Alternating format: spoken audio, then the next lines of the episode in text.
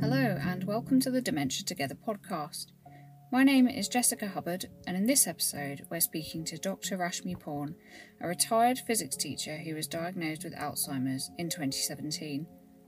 Rashmi lives close to a seaside in Brighton with his wife Maggie. He's originally from Uganda but moved to London to study in his teens. In around 2016, and well into his retirement, Rashmi started to notice some memory problems. He had always had a good memory, so thought this was down to getting older. However, the symptoms worsened and Rashmi started to find everyday tasks more difficult. He went to see his GP and was asked to do some memory tests, which indicated things weren't quite right. Carry on listening to hear more about adjusting to life after a dementia diagnosis. Hi Rashmi, nice to meet you. I'm Jessica. Hi. You've got a really lovely view here. And um, have you always lived in Brighton or No, no? Um, but many years now. When how, did how long move do you here? reckon? Was it Oh about eight, eight, oh seven, oh eight. seven? Ah, so it's a quite a while then, yeah. What what drew you to Brighton? Megan originally came from South. Uh, you were in Sussex, weren't you? Chichester. Chichester. Chichester, yeah. We've come here on just a day trips when we were in London. So always liked it. Our sons were, for a short time, went to Sussex University. So we used to come then as well. So on the whole, we liked it. And Alex Seaside anyway.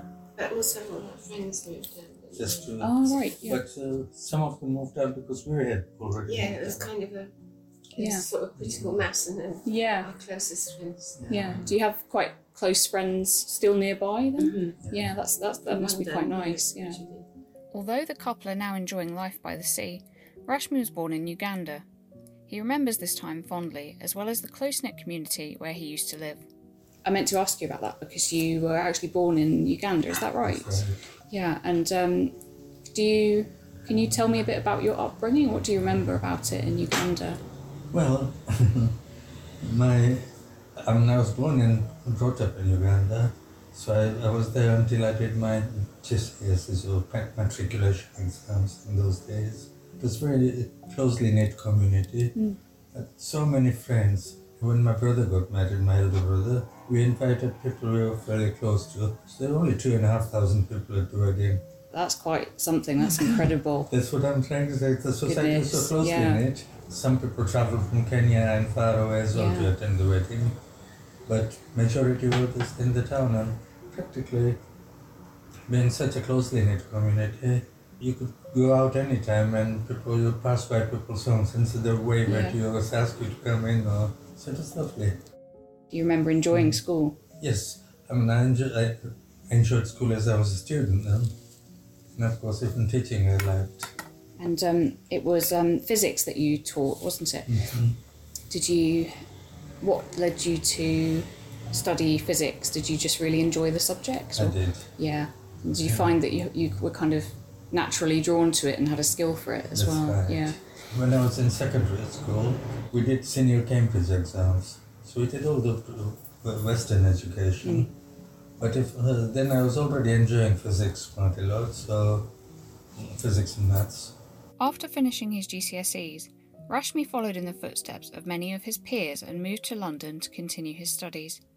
He fully embraced student life, rarely cooking a meal and having a gay old time. As soon as I finished my GCSEs or matriculation exam, we came to, um, I came to London and spent the next 30, 40 years in London. Yeah. What drew you to London? It wasn't just me, it's just that it was a common a common destination for Mm. many students. And my elder brother had already come to London Oh, I see, to yeah. study. Lots of my friends were here. So London was the obvious place to go to. we Um, had a gay old time in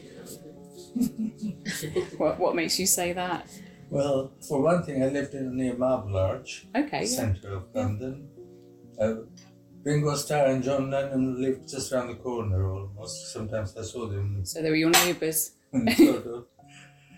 And um, we, I knew lots of uh, lots of people from East Africa, Asians, that settled in uh, that area, West London.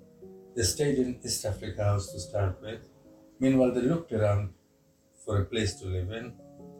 In my case, it was uh, very suitable to live nearby, so I lived a sort of two minutes walk from Marble Arch Tube Station because I went to college to do my A levels in City of Westminster College. Okay. And you never had to cook. oh, that's true. In the evening, we always went to one restaurant or another around Marble Arch area. Didn't think it was anything special, Mm. but then I realized after a while when you told my, when I told my friends in college that oh, I live by Marble Arch, and they said, "Wow." the fact that I always ate around there and so on. Yeah. Rashmi studied physics at the University of London, eventually obtaining a PhD. He also met his wife Maggie while in London. So you, you did your studies and um, did you become a, a teacher almost straight away? Have you always been a teacher? I, I did my first degree BSc in uh, London University, and I did my PhD there, and then uh, more or less went into teaching straight away. Went to Canada in between. When I came back, I just uh, got a teacher's job, Yeah. and I, I enjoyed it. You say you went to Canada. Did you? When did you meet? Did you know each other at this time? We went together. Which what year was it that we got? But we went there. Mm, 74. 74. And how did you meet? Was it through university or? My friend from where I, my second degree place, was getting married to a guy who was a friend of somebody who was sharing the flat with you. Yeah. So that they, they invited us to this, their party, and we went there in Ealing, West London. Mhm. And I said to him, Yeah. where, you, where have you come from? And he said East Africa. And I said, no, I mean tonight. Because it seemed like a long way out to me because I was living in the middle in central London as well. In 1974, the couple moved to Canada together. By this point, they were married and had had the first of their three sons. Rashmi's brother was also living in Canada. His family had to leave Uganda during the military dictatorship of Idi Amin, who had ordered the country's Indian community to leave in 1972. I don't, probably you don't, don't know much about that, but in Uganda, the Asians were asked to leave the country Mm. by the then Prime Minister, Prime Minister dictator. So my sister ended up in Boston, USA. Yeah. My brother went, uh, went to Winnipeg in Canada. We went there traveling uh, right after degree, our degrees. We obviously didn't settle there. Both Rashmi and Maggie worked as teachers whilst in Canada, but ultimately moved back to London as they preferred the lifestyle. Rashmi worked at a secondary school, later becoming head of science at a school in East London. Rashmi retired in 2006 and the couple travelled the world together. And um, you're retired now, aren't you, from Yes. teaching? And um, do you remember how long ago it was that you retired? Hmm. Um, 2006, I think. What? Retired? Yeah. Yes. 2006 we retired. Yeah. Could have taught for five more years Mm. because they expect you, not expect you, but they allow you to work for more Yeah. longer. But we both retired slightly early. Was there anything that you knew you wanted to do straight away after you retired? Did travel quite a lot first We year, wanted to didn't we? move, so that took the next year, Mhm. didn't it? And then we went travelling. We rented it out straight away, so it paid Yeah. for it. Yeah, We travelled around the world. yeah. For about three months we were. We were Seven. Seven months. Have you um, have you travelled quite extensively? Have you been to quite a few places? Only around the world, that's all. Uh, only around the world. what was your favourite place that you've travelled to? I mean, I've always liked going to India anyway, but uh, not that I came from there, but my parents did. Um, otherwise, uh, what was nice, would you say? Hawaii. Oh, Thailand, Cambodia, Yeah. Cambodia They were was actually amazing. nice. In all the territory sites. Oh, in India is always fun. Yeah, yeah, we've been to India. A few times. you know. Plus Africa as well. with Yeah. there. In around 2016, well into his retirement, Rashmi started to notice some memory problems. Initially, he put this down to getting older, but one accidental payment prompted Rashmi to make a GP appointment. It says that you were diagnosed with Alzheimer's in about 2017, is that correct? I think so. Possible. Yeah. Yeah. And um, Might be 16. yeah, I don't remember because I belong to the society Alzheimer's. I don't remember many things. what was it that made you want to seek a diagnosis? Were you having troubles with memory or any other symptoms that made you think there might be something wrong? Weren't serious symptoms as far as I know. With memory. Mm. But I knew my memory wasn't very good as it used to be. I mean, the, when I was young, I mean, it was fantastic memory, Yeah. people used to say. But uh, I knew that I wasn't remembering as well. But then I thought that's age. But I, this got worse and turned out it was Alzheimer's. Do you remember we were going away with Colin and Jack and you paid her twice? And luckily it was then. So that worried us. I Mm. think I think that was a kind of prompt. You kind of noticed it in yourself. Was there anything that you noticed, Maggie, as well? Or I must have at the time, Yeah. but it's it's it's so gradual, you know. Also because we were retired, it wasn't, uh, uh, there wasn't so much pressure. Mm. So That's true. I, I know. I mean, looking back is when you tend to notice yeah, things. in hindsight. yeah. Um, you used to do all the money stuff, and it was taking you such Long. a long time, and I couldn't understand it because you hadn't before at the tax. I can remember you sitting there, you know, day after day. Yeah, and I, I suppose that's quite um, that would have been quite unlike you having been a, a physics teacher Exactly, because physics yes. involves quite a lot of maths, doesn't it? So Oh, yeah, I had a very good memory as well. yeah, I don't. It wasn't. People used to comment on it Yeah. saying, oh, you remember everything. And you used to learn all the names of your class very quickly, Oh, didn't yeah. you? Oh yeah, when I started teaching, Yeah. within a, after a couple of lessons, I knew everybody's Yeah. names. You know, yeah. It's, it's quite a lot. It's usually about um, twenty or thirty students. Is that Yeah, right? Yeah, so that's yeah. quite a good memory. So take, take 36 times table. I've uh, hardly ever had to use it afterwards. When I, one holiday, I was working for a sugar factory company when I, when I was in Uganda. And I was calculating how much sugar they produce. So there were lots of 36 pound bags. Rather than saying you sold so many bags this month or in that month, I calculated how many pounds of sugar they were Yeah. selling. So within a day, I knew all the 36 times table, and even now I remember it. Yeah. very useful. So, to recap, Rashmi Paun is a retired physics teacher who lives with his wife Maggie in Brighton.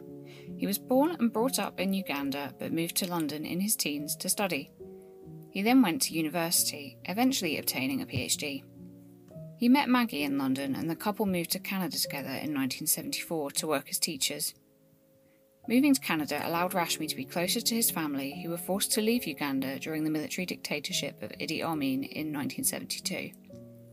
Rashmi and Maggie moved back to London, where Rashmi worked at several schools, at one point becoming the head of science. Next, Rashmi and Maggie tell us how dementia affects their family and how they've had to adapt.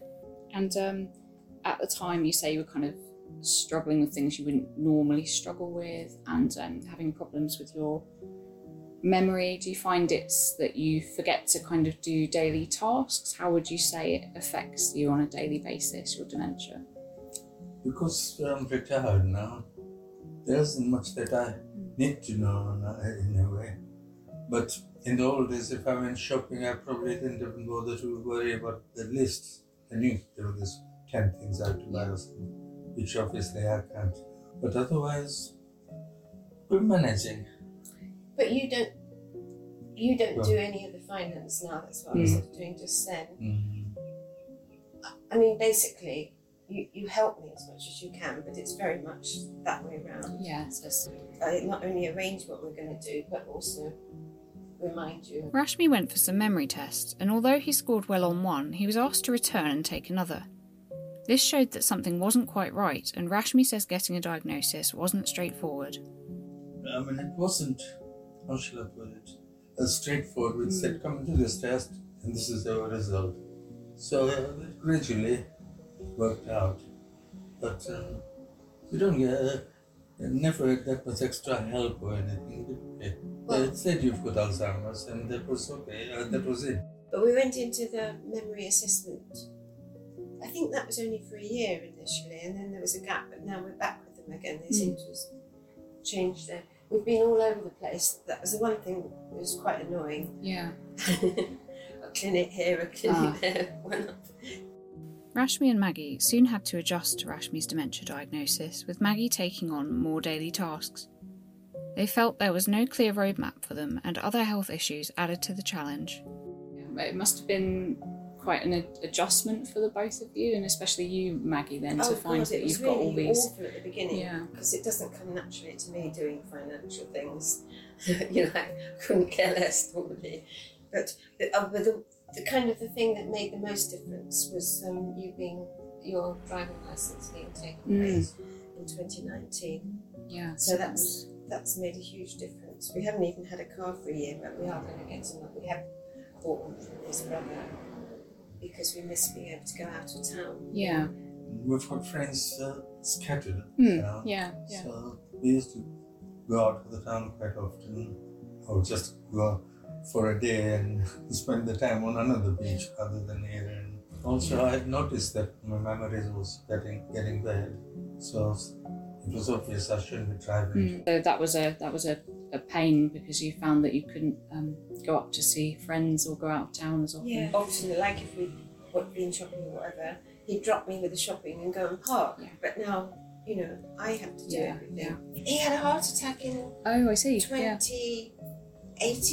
2018. Um, so he, uh, he has loads of medicines. Yeah. Yeah. And I think that some of them do have knock-on effects. And at the moment, you're, supp- I mean, you, this this is something I find hard. He's um, borderline diabetic, Mm. but has always had a sweet tooth. Yeah. So and he's he says he forgets. Whether he really does forget. That's the main reason why I developed that, uh, my memory problems, because then I can forget about it and I can keep eating sweets. Yes. Living in Brighton allows Rashmi to spend time with his grandchildren who call him Dada, though they have noticed some changes since his diagnosis. Do you remember how? Um, is is it two sons that you have? Is it Ashley? Three, three. Three. And do you remember telling them about your dementia? Do you remember how they reacted to that news? I don't know if we ever sat down and like break the Mm. news, but they were already noticing that I was having problems. Um, and then they, get, uh, they gathered this quite quickly then I don't told remember. them. I don't remember telling them that, but I think they find it quite upsetting now, don't they? Mm. And the granddaughters notice now. Do you think it's important to educate the next generation about dementia? um, which we do in a way, but um, there isn't uh, such a change that it affects them so much. Because I still play with them and talk to them, and they probably don't notice it. Uh, I think the thing they notice, and Maver especially gets annoyed by, is you repeating things.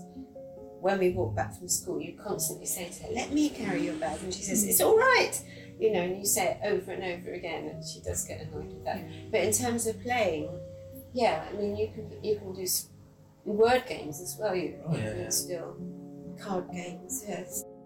Groups for people affected by dementia and support from charities like Age UK have been really valuable to both Rashmi and Maggie, helping them to navigate life after a diagnosis and claim benefits they didn't know they were entitled to. We were quite surprised we could get anything, and mentally I'm saving it because we don't have any paid care, but Mm. who knows. We did get very, as you can tell, I still don't really have a mental map of how it all fits together. So we just find out things, and but I think it's probably coming together more. I think it's developing more because it's more of a problem, perhaps. But I must say that you know we are grateful because there seems to be such a lot. You know, some weeks it's almost too much. Yeah. Yesterday, and you. Yes, yeah. Um, so we go once a month to Southwick Community Centre. okay, yep. The trouble is, Rashmi doesn't really remember what he's done at meetings, and so I have no idea whether it's helpful or I don't interesting. But when I'm there as well, then it's different. We, we have we have fun. They arrange parties, oh yeah, yeah. quizzes, and That I remember. last time it was Yeah. a nice day, so we sat outside and we were, we were playing ball and stuff, weren't we? Next steps. Visit alzheimers.org.uk slash about hyphen dementia for our symptoms checklist and learn more about the signs of dementia which may not be a natural part of ageing. For personalised information and advice, call our Dementia Connect support line on 0333 150 3456 or for Welsh speakers, call 033 00 947 400. Don't forget to like, share, and subscribe for more Alzheimer's Society podcasts.